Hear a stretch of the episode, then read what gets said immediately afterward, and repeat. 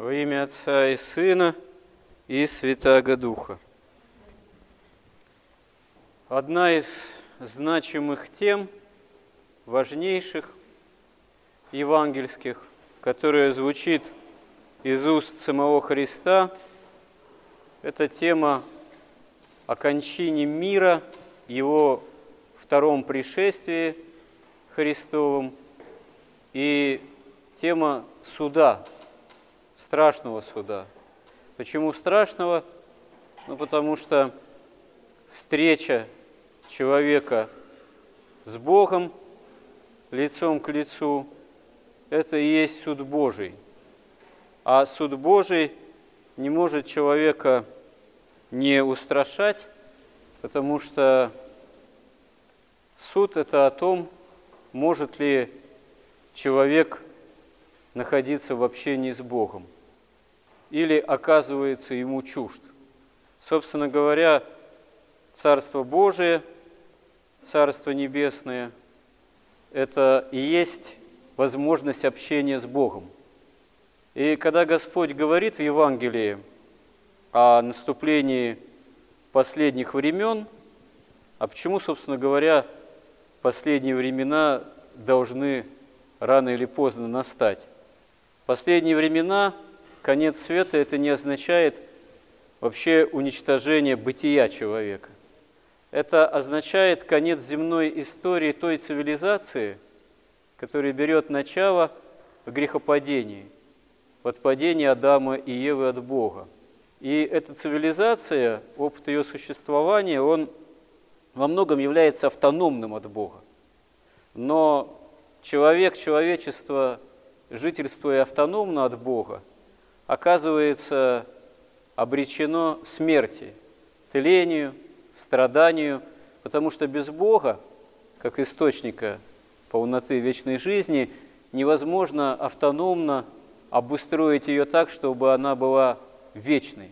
Она оказывается конечной как для отдельного человека, как для целых поколений, как для целых народов, так и сама по себе – эта история, она неизбежна развития человеческой цивилизации, там, и научно-технического прогресса, и плодов этого прогресса, все равно подойдет к своему завершению.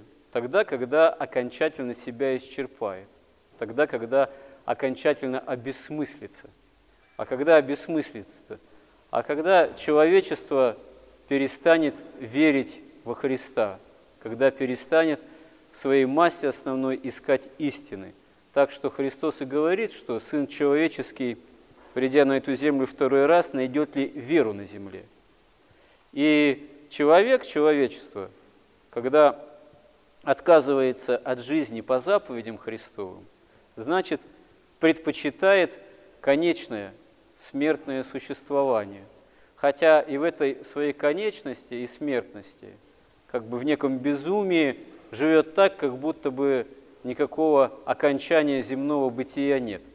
Как будто бы нет Бога, нет истины, нет нравственных требований евангельских заповедей, как будто бы можно вот так вот жить, э, наслаждаясь самой этой земной жизни, ее благами, а также стараясь изо всех сил их стяжать, и не задумываясь ни о чем, не задумываясь о вечном, не ища истины. Поэтому Господь и говорит, что день этот, второго пришествия, и вообще окончательной катастрофы этой земной цивилизации придет внезапно, как было еще при всемирном потопе при Ное, когда ели, пили, там, женились, и выходили замуж, там, ну, в общем, наслаждались жизнью так, как будто бы она, эта жизнь и есть главный смысл, как будто она бесконечна пока не пришел потоп и не уничтожил все и фактически всех, за исключением семьи Ноя. Так, говорит Господь, будет и в последние дни, когда двое на поле, один берется, там, другой оставляется, двое мелют в жерновах, одна берется, другая оставляется.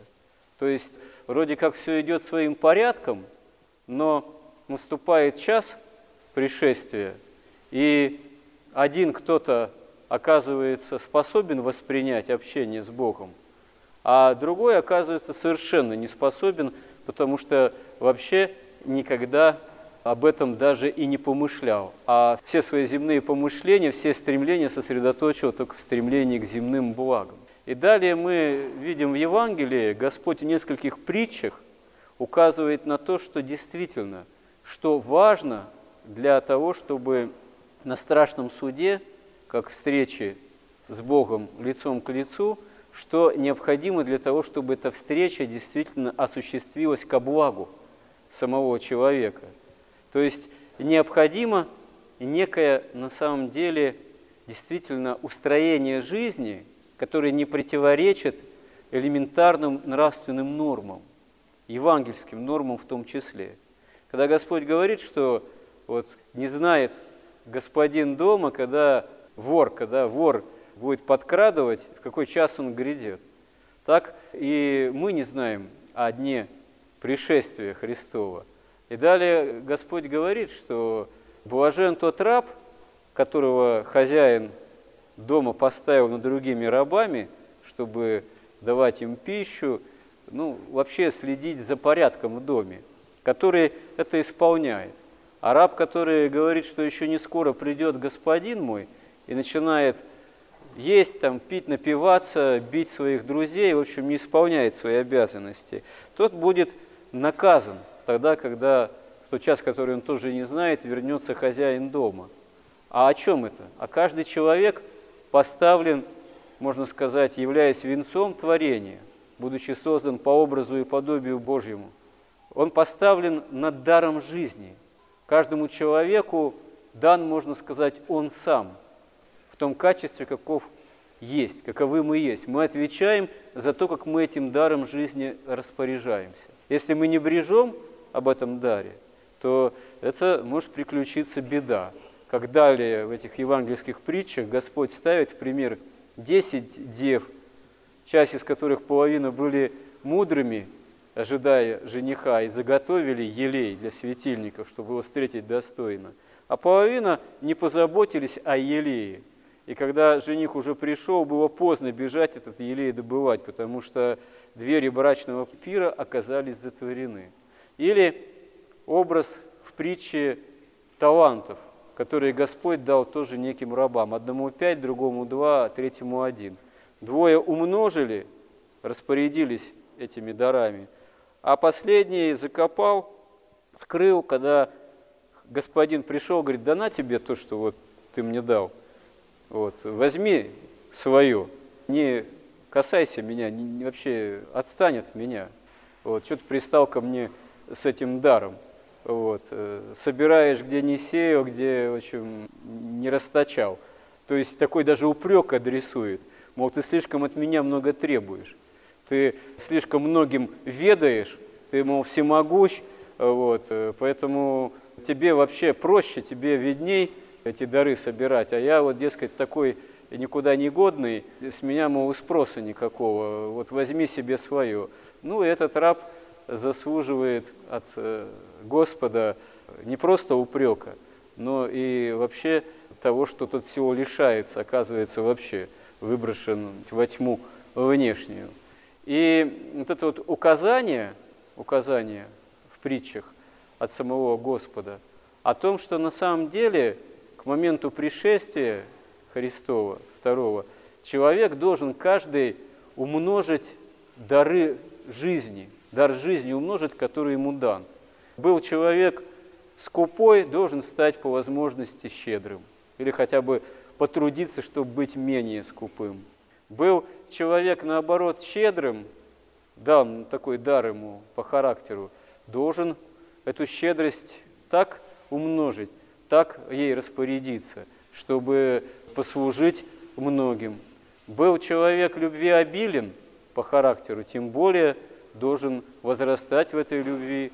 Был человек не любви обилен, а зол и гневлив. Должен постараться Христа ради от этого избавиться проявлений, этого зла, гнева, там, раздражения. Может быть, он не достигнет той меры, которую достиг тот, кто был изначально любви обилен и щедр, но постараться как-то измениться может человек. И для этого всегда есть обстоятельства, которые этому способствуют. Вот в притче о страшном суде где Господь говорит, всем народам обращаюсь, одним «ступайте одесную меня и Отца моего Небесного, примите благословение Отца Небесного, наследуйте царство, уготованное вам из начала, начала века, от начала времен, потому что вы накормили меня, напоили меня, одели, посетили, когда я был болен, наг в темнице. И те, кто это слышит, восклицают недоумение, Господи, а когда мы Тебя видели таковым? Он говорит, раз сделали одному из малых сих, то значит сделали мне. А другим говорит, отойдите от меня все делающие беззакония, потому что вы не напоили, не накормили, не посетили, не одели меня, когда я был наг, болен в темнице. И те тоже в недоумении искренним совершенно восклицают, Господи, а когда мы Тебя таковым видели? А потому что не сделали одному из малых сих. Вот что в этой притче особенно важно? Можно сказать, что искреннее недоумение и тех, и других. Одни искренне делали добро, что уже даже не понимали, не замечали этого, когда правая рука действительно не знает, что творит левая. Это для них стало совершенно насущным. Быть людьми, постараться чем-то помочь, оказать добро, чем-то поделиться, пожертвовать, это стало для них естественным, как воздух, как можно сказать, вообще просто такой вот элементарная каждодневная жизнь. Они себе это в заслугу не ставят. Они вообще перестали это в себе замечать. Это естественная для них жизнь. Поэтому они естественно совершенно, независимо от того, кто они там по происхождению, оказываются способны к общению с Богом, оказываются способны войти в Царство Небесное. Другая, увы, половина, для нее естественно быть равнодушными, естественно вообще не творить добра, совершенно естественно не заботиться о ближнем, естественно, ничем не жертвовать, а, видимо, только все под себя и для себя, и только ради себя. И э, они с этим тоже уже срослись. Человеческое сердце живет, живо только этим, пока вот не настал день страшного суда, когда вдруг они слышат упрек страшный, что вы никогда ничего не сделали одному из малых сих, значит, не сделали мне. Это упрек от самого Христа, упрек самой живой истины тем, кто этой истины по жизни просто-напросто отрицался и не захотел к ней приблизиться. А, собственно говоря, чтобы это проделать, нужно-то было не столь многое. Но это не столь многое, как э, действительно накормить, одеть, помочь, посетить, проявить участие, чем-то пожертвовать, должно стать естественным для жизни человека, для жизни его сердца в том числе. Да, вот если мы на себя трезво посмотрим, наверное, мы поймем, что для нас это еще неестественно. Очень часто приходится нам делать над собой усилия, когда нас кто-то о чем-то просит, когда мы действительно должны поступить по-христиански.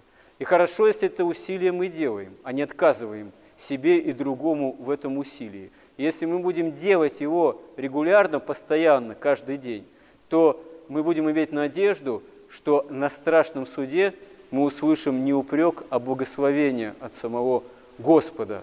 Тем более, если мы считаем себя верующими людьми. Помоги нам в этом, Господи. Аминь.